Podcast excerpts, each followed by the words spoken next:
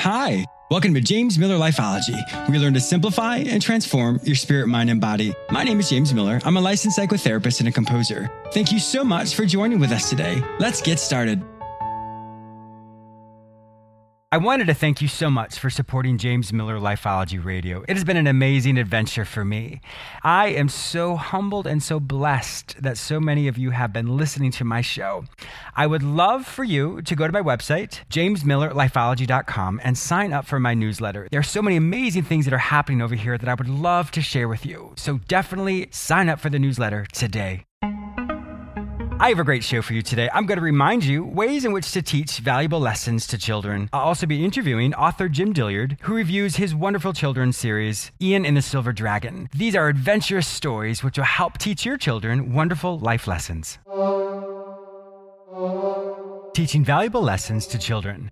When we reflect on our childhood, we often have many different types of memories. Some we can remember with fondness, while others were very painful for us. And when we think back on those memories, we realize that a lot of those lessons trained us to be the person we are today. We may not have realized how valuable those lessons were at the time, but as we got older, we realized that there's so many things that our childhood taught us. Sometimes the lessons were ways in which to thrive and to flourish and be the most successful person we can be, while other memories taught us ways in which we do not want our life to go.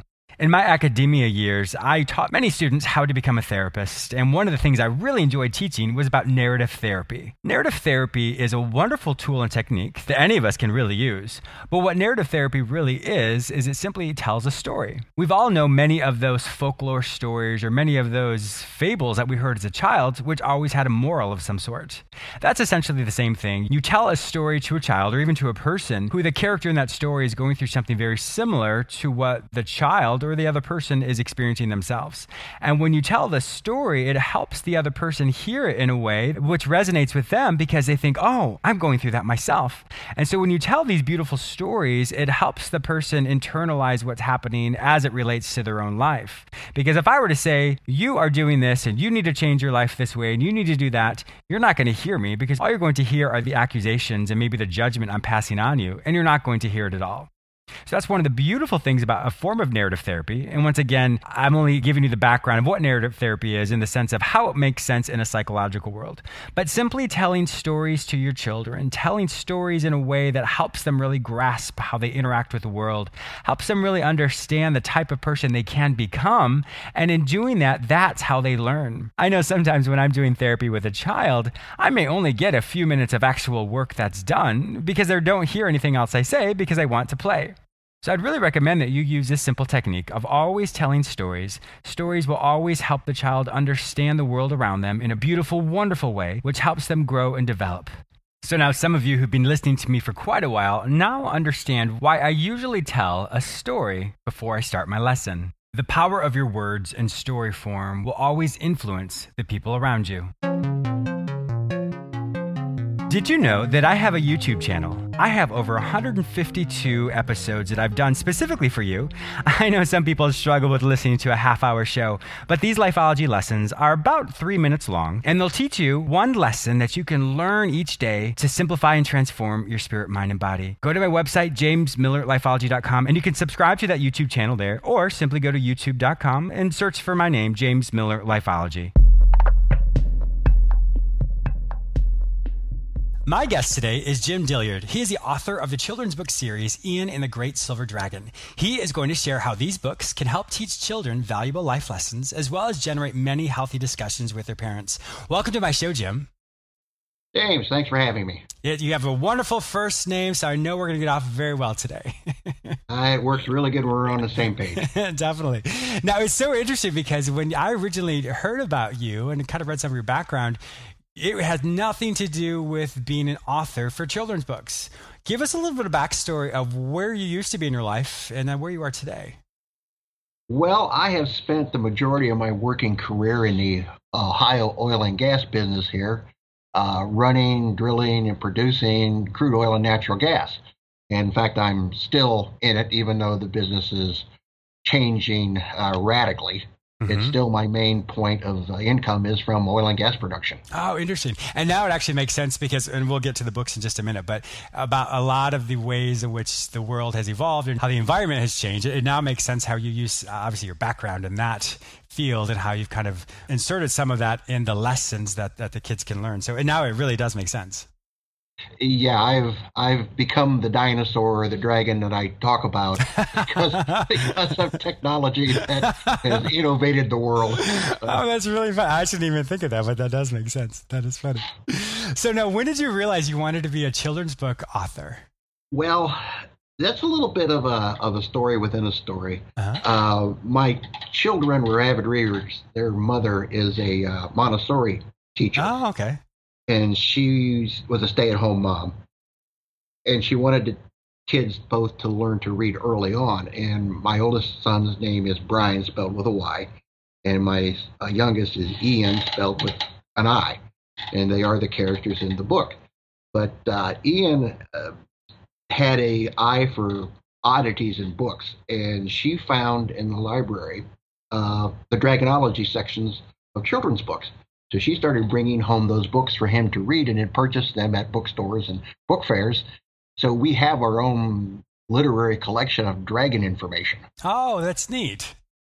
That is very neat. Now it's it's really now it just even says your, your son's names, and I really feel like now this, these books even make more sense to me as someone who's read it because now I understand the interactions between the two brothers, and so it, now this is making a lot of sense. So it's, it's that's what most people do is they write based off of what they know. And so you obviously have a lot of data here for, for wonderful books. That's great. Uh, it, I do, as I say, I, I use the family greatly to enhance the uh, experience. And I keep telling them I'm going to make a few dollars off of them somehow. And maybe the way. That's great. So now, what specifically inspires you when you write? I mean, we now I know as far as your boys and, and, and your family, but what specifically inspires you as you write your books? I have spent, oh, probably the last 30 plus years studying metaphysical things. Mm-hmm. And uh, I learned a very, very long time ago uh, about responsibility and victim and whether to be a victim or not to be. Yes. And through that uh, recognition of that, those ideas, I've been involved in several different organizations. And one of the organizations I presently belong to is totally geared in the self help industry, mm-hmm. and they are uh, master teachers of success principles. And one of the things you learn through my participation in the organization is that everyone is a teacher. And whether you believe it or not, you are going to teach someone just by who you are and what you are mm-hmm. and what mm-hmm. you do. And I wanted to take and use what I had been learning and pass it on in a way that children could assimilate at a much younger age and hopefully grab onto and realize that uh, they have a tremendous amount of power that they don't know they have. Exactly. And that's one of the great things about lifeology itself is just like what you were saying as far as we all have a we all teach somebody something. Well, it's the same thing with lifeology. We all have a lesson. We all have something in our life that, uh, whether it's in the moment or we can look back and read about something, but every moment we have an opportunity to look at someone to see what's going on in their life. If we if that's something we feel is healthy for us we learn that lesson or we ask them. And so the, the way the as you know the way the world works is we all are so integrated to such a degree. That we're always teaching somebody something. It's just are we stopping and slowing down and seeing that a lesson is being taught? Yeah we're we're learning our connectivity to everybody and everything. And mm-hmm. we're evolving as a consciousness to the point that we don't function as an individual on the spiritual level we do so in a physical form because that's mm-hmm. the form we've chosen to be in. Sure. But on the grander scale of things, it's much more of a joint effort. Yes. And I completely agree with you. With those interpersonal relationships that we have, that's usually the way that we, we learn. But I think you're absolutely right. There's there's so many other ways in which we are connected in a way that many of us just don't realize.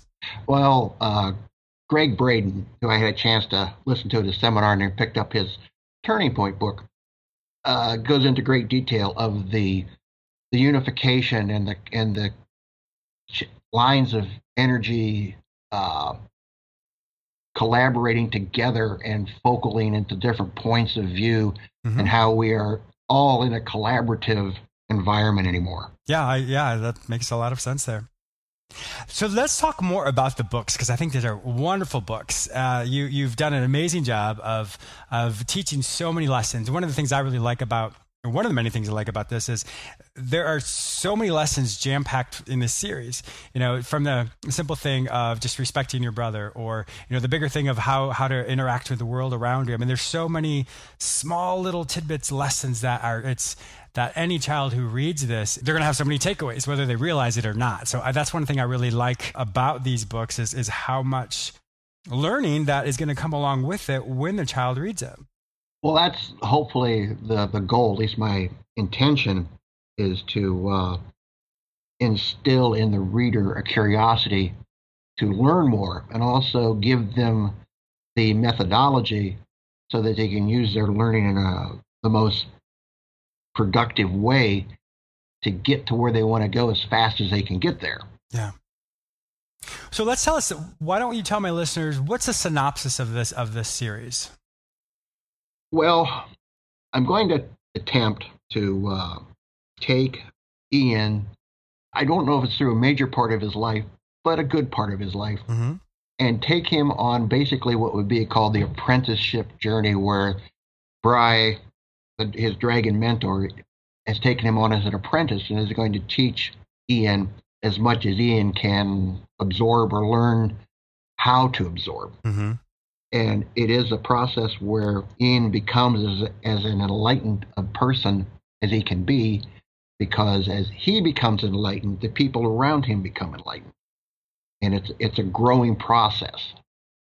Yeah, and yeah, that that makes perfect sense because just like in real life, if you will, we all when we just like we said earlier we all have a lesson to learn. And so is when we when we assimilate these lessons when we're aware of it we will grow whether it's a proactive version of personal development or life just teaches us something. So it's good to hear that you know through the lessons that your readers are going to learn themselves it gives them so much information up front to really internalize and say well how does this make sense for me? And they may not realize it right then but they will later on in their life. Well so much of the stuff that i'm going to be presenting isn't new. It's it's old data.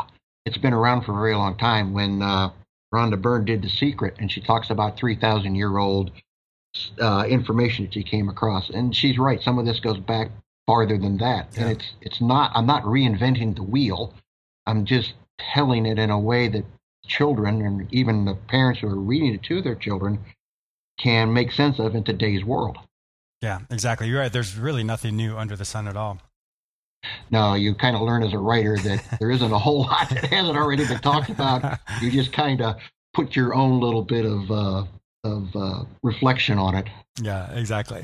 So the synopsis, the way I way I learned this, or when I read it, I heard it as um, Ian is a young little boy who has a very vivid imagination. He loves dragons and he dreams about the dragons, and then he starts to understand just the whole world of what a dragon is, the different types of dragons, and then with that, that's when he meets uh, the great silver dragon Briank, who then teaches him so many things. And then the second book then goes into a more of a journey, an adventure, and so I think I think it's going to be great, and it makes sense to me that you would have Ian grow up and go through many different things because each book can be a standalone, larger lesson or individual lesson in this great series. I hope to, when it's said and done, to have in the neighborhood of eight or nine books. The the third book in the series is in my head at the moment. Hmm. I haven't got it started. I know where they're going. I know the title. I know there'll be another character added to it because dragons have friends too. Mm-hmm. So uh, we keep adding uh, acquaintances of Bry that are his teachers and his mentors. And that uh, one thing you find out as you climb the world of mastery that every mentor will have a mentor, mm-hmm. and that you never ever get to the point of knowing all of it. You're always going to have a little bit more that you can know. Yes, that's which is very very true. You know, one of the things we were discussing um, on the pre-call was just simply one of the things I really love about this these series as well is because there's so much information. A lot of the the readers are going to have some questions for their family or for their parents. And I'd really encourage the parents when when they buy these books for their kids to to be really interactive with the reader because there are so many, like I said, so many lessons and so much history and so many things that they're exposed to, in a, and obviously in a healthy way. But learning how to kind of help the child navigate what the lessons are, help them really learn and assimilate that into their life. So I really want to recommend to my listeners who'd buy this for their for their children to really spend that time with them, to talk with them about a lot of these talking points that are in this book because it creates a wonderful didactic or wonderful, wonderful interaction between parent and child. Well, yeah, it, it hope it does and it should.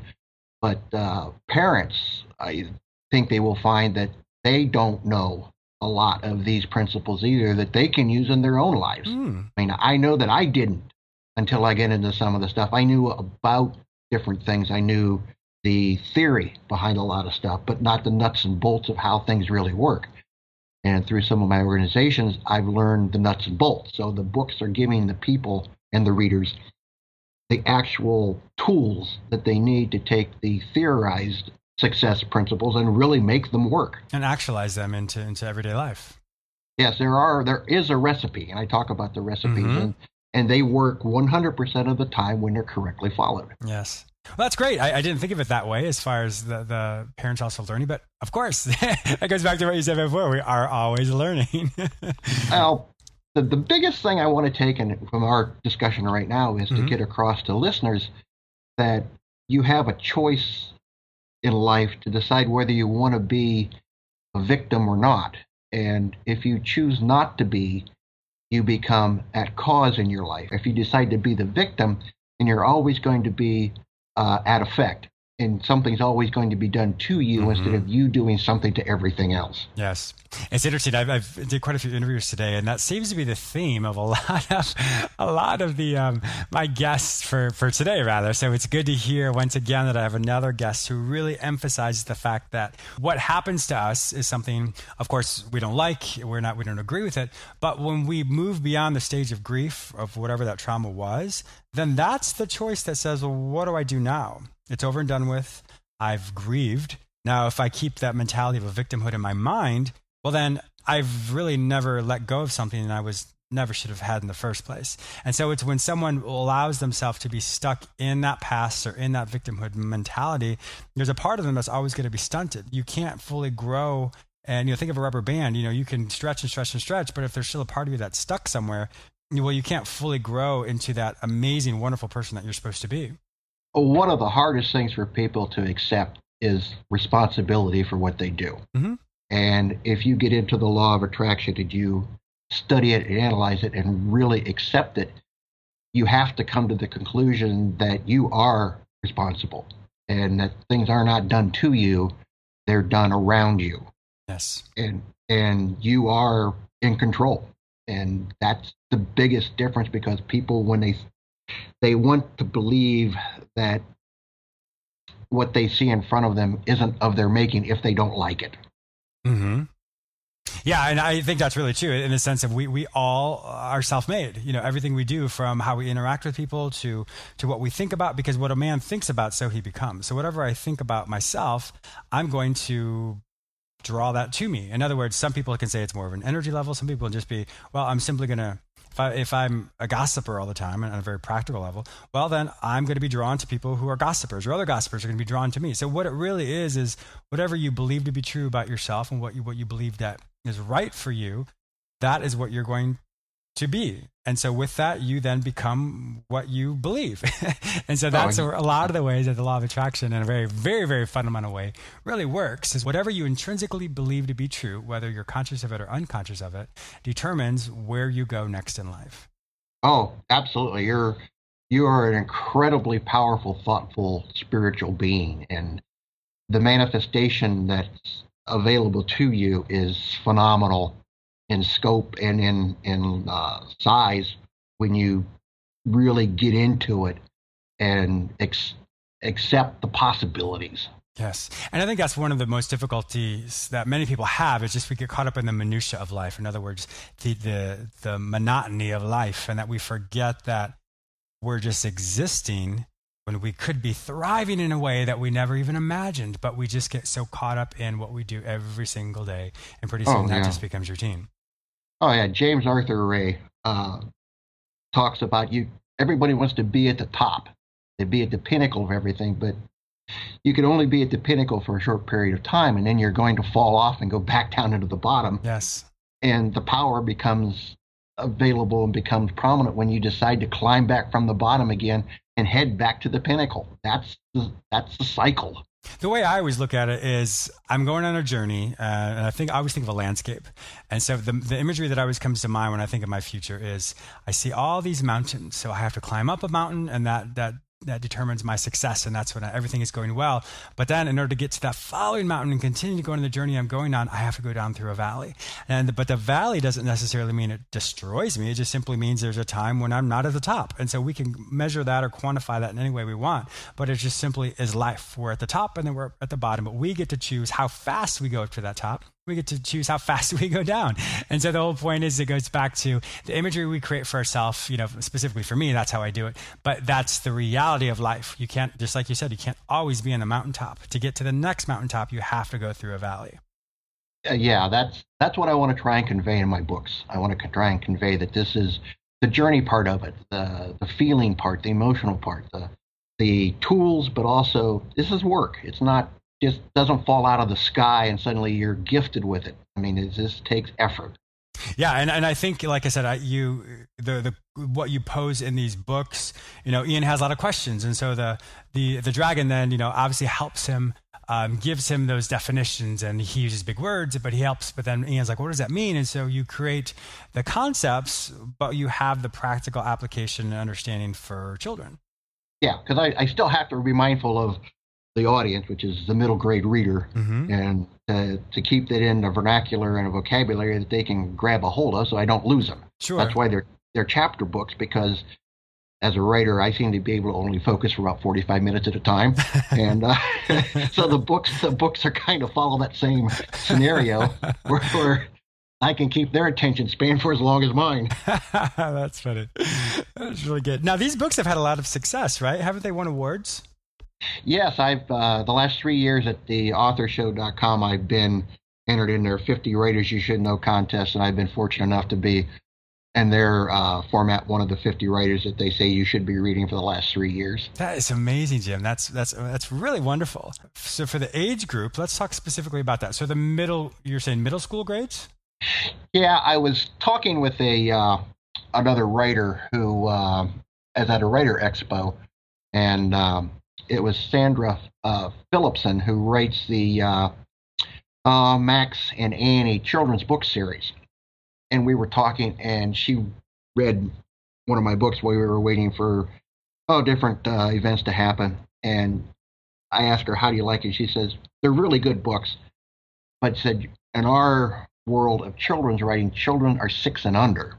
It says really your language and where you're at is like middle grade, which is six to sixteen, Oh, is okay. kind of that stretch. So I've kind of reprogrammed my discussion and say, all right, I'm really targeting the middle graders a little bit more than the children.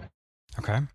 Well, it's good to know because when I when I target this as well, I will definitely, well, obviously not only in this interview, but also um, when I send it out to my social media as well, I'll definitely let them know that middle school. It's an interesting the the, the children grandparent relationship when they're too little to really understand. They still ask questions. I go to a, uh fishing lodge up in uh, Manitoba that's outside of Winnipeg that you have to fly into. And the lodge owner has a couple of younger children, three and five. And I gave him a couple of books up there just because I know the guy. Sure. And the next the next year I went back up and he's I asked, you know, the kids how'd they like it. And he said the kids loved him. He said the best part was as as mom was reading them to her to the boy and a girl, that they would stop her and ask questions. Oh, that's to- wonderful. They wanted to know more things. So then I- when I had that discussion, I knew I was hitting on a point that I wanted to take and try and get across. I wanted Yeah. to get that dialogue going. And, and you did a phenomenal job. You know, like I said, when I was reading this, I could really see how this is would be a great interaction between the reader and, you know, if, if, if a parent's reading to their child, yeah, I could definitely see how that would be really be a good talking points for them. I, I hope so, but I'm not as you know from profession, I didn't start out oh. as a oh. writer. It's something that I kind of just felt I needed to do, and it's not necessarily something that I was looking at to become popular or uh, famous or whatever. But I had a real strong and still a real strong desire to pass on what I have learned, and this is my format that I can do that. That's wonderful, and I think it goes back to the law of attraction as well. When you, what we said earlier, whatever man thinks, so shall he be, and that's exactly what you're doing. You're you're instilling this these lessons into the into children, and you're doing that to, for for that purpose. And then whatever comes out of that is the almost like the reward for you. These are my words. Reward for you, um, based off of the great deeds that you're doing to help help children understand who they are and the potential that they have. Well, I met a uh, a fellow writer in the Cleveland area who you at in the '80s was a Emmy award winning sitcom writer out in uh, Hollywood, mm-hmm. and we were discussing. She looked at my stuff and and she went by the books and she asked me, "What's the tagline for your books?" And of course, I had that deer in the headlight look of like, "What's a tagline mean?" And she said, "Well, in 30 seconds or so, what can you come up with to tell someone what your books are?" And I I love a challenge, so I said, "All right, I'll come up with something." So I thought about it for a while, and I came down with the line: "See, I write stories to sow the seeds of success." Oh, that's good. And, and that's what I try to do. I want to plant something in the mind of someone that they will possibly key on later on in life that brings back a memory or feeling or leads them in a direction that helps them. And that's the best I can do. And I think you've done a, an absolute wonderful job with that. Unfortunately, our time right now is up. But Jim, I want to thank you so much for being a guest on my show today. I'm so excited to hear how these books are going to help uh, change the lives of the readers who read them. I think there's so many wonderful takeaways in these books. Uh, thanks, James. I appreciate the uh, the time and your interest and the fact that you uh, personally like the copies that I sent you. Yes, that's uh, a very nice thing to have happen, and uh, this is a, a good a good relationship and a good collaboration. And I hope it all works well for both of us. Oh, I'm sure it will. So, if my listeners would like to find out more information about you and also uh, the, the, series, Ian and the Great Silver Dragon, where would they find more of this information online? Well, I have a website set up with a page that, that people or purchasers can actually go to to purchase books at uh, www.greatsilverdragon.com. Pretty simple name, pretty simple uh, website where they can uh, review some uh, articles about the books, some recommendations from other authors who have read the books, get some bios on me, uh, see a couple of really neat little pictures, and hopefully decide that they would like to uh, purchase some books. And they come from me, so if they contact me, I can personalize any book that I send out. Oh, that's great. So what I'm going to do also is I'm going to put these books on my storefront, jamesmillerlifeology.com. And if anyone is looking to purchase them and you, and you don't remember the name of the, the website, just simply go to my website. Once again, jamesmillerlifeology.com. In my storefront, you will see these books and it will link you directly to Jim's site and you can purchase them there and you can have him autograph them for you as well. Wonderful. Well, Jim, thank you once again for being a guest on my show. I truly enjoyed having this conversation with you and I hope to keep in touch with you. Uh, absolutely. This was a lot of fun. I also want to thank you, my listener, for joining with me today. Please subscribe to this radio show through whichever portal you joined with me. Also, please go to my website where you may sign up for my newsletter, enroll in the Lifeology Academy, watch my YouTube episodes, and read all the articles I've written just for you. If you'd like to become a guest or advertise on my show, simply visit jamesmillerlifeology.com. You may also follow me on all social media platforms under the name James Miller Lifeology, except for Twitter, which is James M Lifeology. Have a fantastic day, and I look forward to speaking with you very soon.